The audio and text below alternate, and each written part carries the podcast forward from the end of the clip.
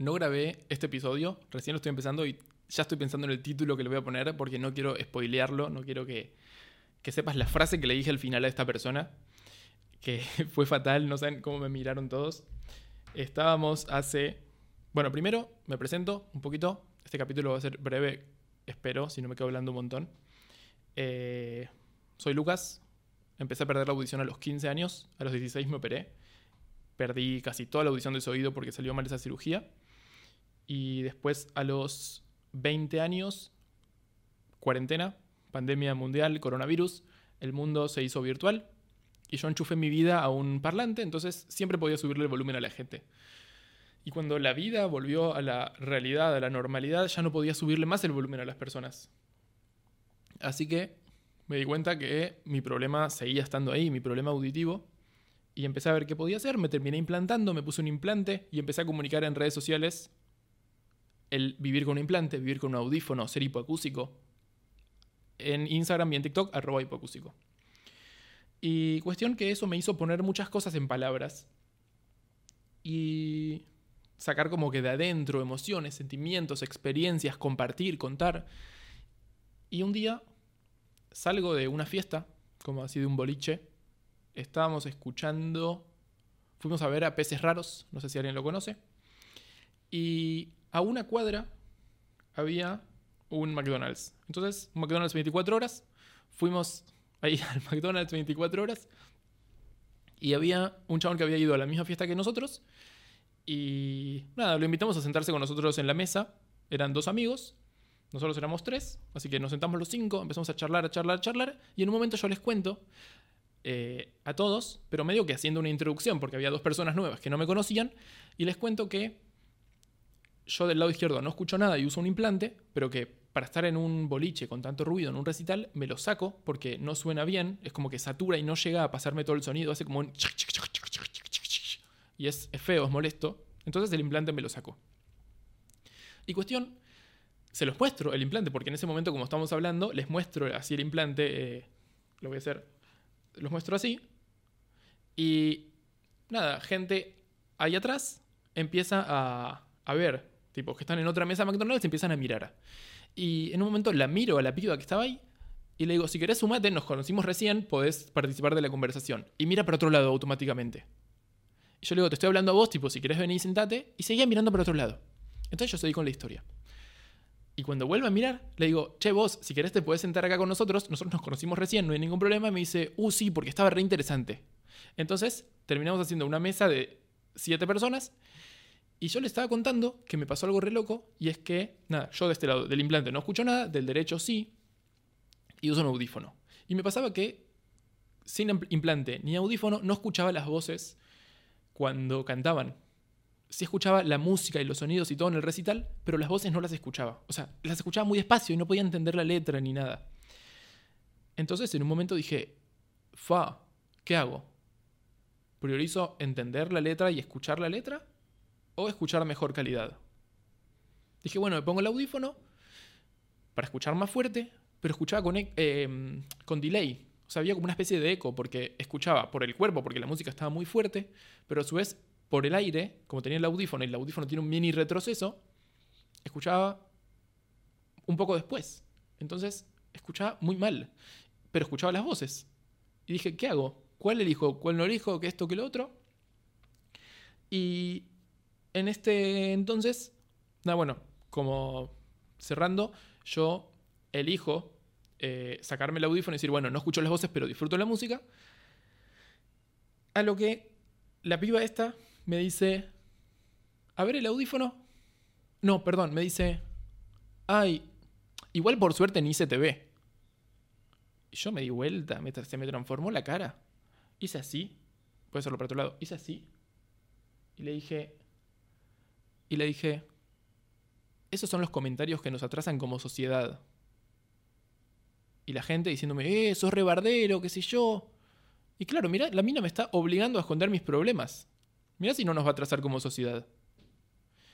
Después, nada, yo tuve que pedir perdón, obviamente pedí perdón porque entendí que lo dije muy groseramente y muy desde adentro, digamos, pero banco y estoy 100% seguro de que lo que dije es real Lo dije de una manera muy cruda y muy fuerte, digamos, y la gente no está acostumbrada a que quizás le digan eso. Pero, ¿cómo podemos vivir en un mundo donde tenemos que esconder quiénes somos? Lo que somos, lo que nos afecta, lo que nos enorgullece, lo que nos hace, lo que nos construye. Yo escucho mal y necesito un audífono para escuchar. Mira si hace mejor al audífono y vamos a priorizarlo porque sea chiquito y no se vea que por lo que me ayuda. Yo estaba contando lo que me sirve el implante para escuchar y estaba poniendo el contraste de cómo yo no escucho cuando no tengo el implante y el audífono. Y la piba lo que rescató fue, qué bueno que no se ve. Y yo lo interpreté, qué bueno que no mostras tus problemas. Entonces, nada, definitivamente para mí esos comentarios nos atrasan como sociedad. No podemos tener tampoco... No sé ni qué es el adjetivo para describir eso. Pero a mí la verdad es que me molestó mucho. Me molestó bastante. Eh, así que nada, pregunten por la vida de la gente. No, no tengan miedo. Eh, no se queden como... No sé. A la piba esa quizás no es la culpable porque le enseñaron eso.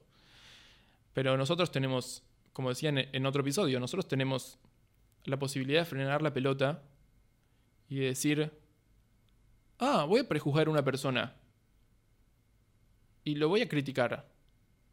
¿Está bien o está mal? ¿Lo hago o no lo hago? ¿Está bien lo que estoy diciendo o, no, no está bien lo que estoy diciendo? O está saliendo de tu boca, está saliendo de mi boca.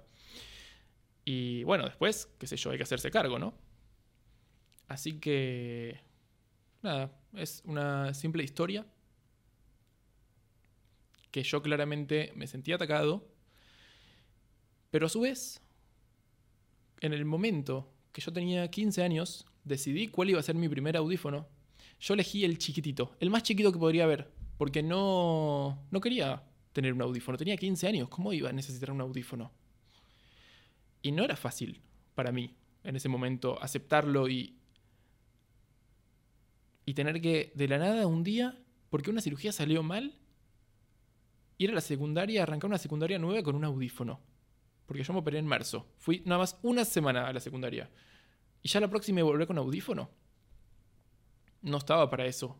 No sé, no sé si se me cruzó por la cabeza bullying o algo así, pero automáticamente sin un porqué yo fui a esconderlo. Porque no lo vemos. Entonces si no lo vemos es raro. ¿Y quién quiere ser raro? Yo hoy me encanta ser raro. Pero a los 15 años no quería ser raro. Entonces, elegir el audífono que menos me servía porque era chiquito. No estaba abierto a audífonos más potentes y cosas mejores porque no eran chiquitas. Pero me ayudó, la realidad, porque después de 5 o 6 años, poder tomar la decisión de tener un implante de este tipo que se vea de esa manera, como lo es mi implante, que se ve, me... Nada, me fue más fácil esa decisión. Hizo que quizás esos 5 o 6 años de tener un audífono chiquitito no me hayan servido tanto de una manera funcional, pero sí de una manera emocional. Me dieron a mí la fuerza y quizás el hábito de limpiar todos los días el audífono, de cuidarlo, de entender que necesito algo para escuchar, para yo poder después decir, bueno, voy por una solución más grande, voy por una solución que es más grande volumétricamente, o sea, a nivel lo que se ve y lo que ocupa, pero también lo que me puede ayudar.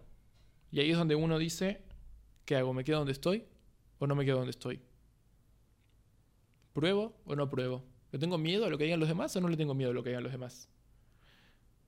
Y si los demás dicen algo, van a hablar seguramente desde la ignorancia. Yo tengo que aprender, me tengo que informar, tengo que poder decirle a la persona que viene a decirme algo sobre mi audífono o mi implante, che, yo lo necesito para escuchar. Seguramente esa persona no valore su audición, porque es natural, porque nosotros nos acostumbramos a las cosas. Y no está mal, Mira si tendríamos que todos los días valorar, que igual no está mal tampoco vivir valorando, pero uno no puede valorar todos los días todo porque habría que valorar a cada célula porque está teniendo un correcto funcionamiento y no te alcanzan los millones de células, milisegundos, nanosegundos en el día, lo que sean. Ya me perdí en las cuentas y no las pienso hacer. Hoy rendí análisis matemático en la mañana. Espero que me haya ido bien. Eh, bueno, nada, chao. Corto así de raíz el episodio. Te invito a que reflexiones, y a que pienses si lo que vos estás haciendo, estás diciendo, estás pensando y cómo te estás comportando, si es genuino no es genuino, si estás afectando a un otro, fíjate que hay un otro. Pero a su vez, tampoco te culpes por, o sea, lo que dijo esta piba, si se quiere culpar que se culpe, pero si yo la llevé un poco a la reflexión y al mostrarle que un audífono no tiene que ser ocultado y que un implante no tiene que ser ocultado, buenísimo. Mi intención no era que me pida perdón ni que se quede con culpa. Mi intención era que la próxima persona que esa chica se cruce en la calle o en donde sea, no tenga que ser, ay, que esconda su audífono. Así que los audífonos nos hacen escuchar, nos conectan con el mundo, nos conectan con la gente, nos permiten ir al supermercado, escuchar en una clase, escuchar un podcast y hacer un montón de cosas. Son literalmente nuestra puerta al mundo, nos conectan con el mundo oyente, con el mundo auditivo. Así que más vale que los vamos a querer, los vamos a proteger, a usar, pero no siempre es con orgullo y no hay que hacerlo. Yo lo hago con orgullo y porque y me gusta y me cambió la vida.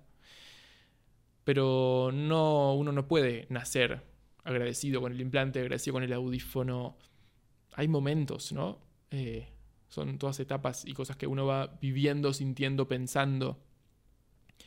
Así que... Nada, eso es todo. Y los invito a que sigan escuchando más episodios, los que les resuenen, los que les gusten. Que me sigan a mí en Instagram, arroba hipoacúsico. Me encuentran en Instagram o en TikTok. Y si les copa el contenido, eh, el podcast, los videos, lo que sea, que lo compartan. Eso suma y ayuda un montón. Y que también lo sigan y que den su feedback. Cuéntenme qué les pareció, qué no les pareció, si les gustó, si no les gustó, si les pareció que yo dije cualquier cosa, porque yo no tengo la verdad. Simplemente poner un micrófono acá, yo hablo y lo subo. Eh, pero estoy equivocado a veces. A veces no, a veces sí. Yo hablo desde el corazón y no desde el conocimiento. No hablo desde los libros, hablo desde mi experiencia y mis vivencias y todas las personas tenemos diferentes vivencias. Así que, nada, también otra cosa que pueden hacer, que me olvidaba, es poner cinco estrellitas o una. Si ponen una, cuéntenme por qué. No me pongan una estrellita y desaparezcan. Díganme por qué. Eh, así yo puedo mejorar. Así que nada, eso es todo por hoy. Y nos vemos en el próximo episodio.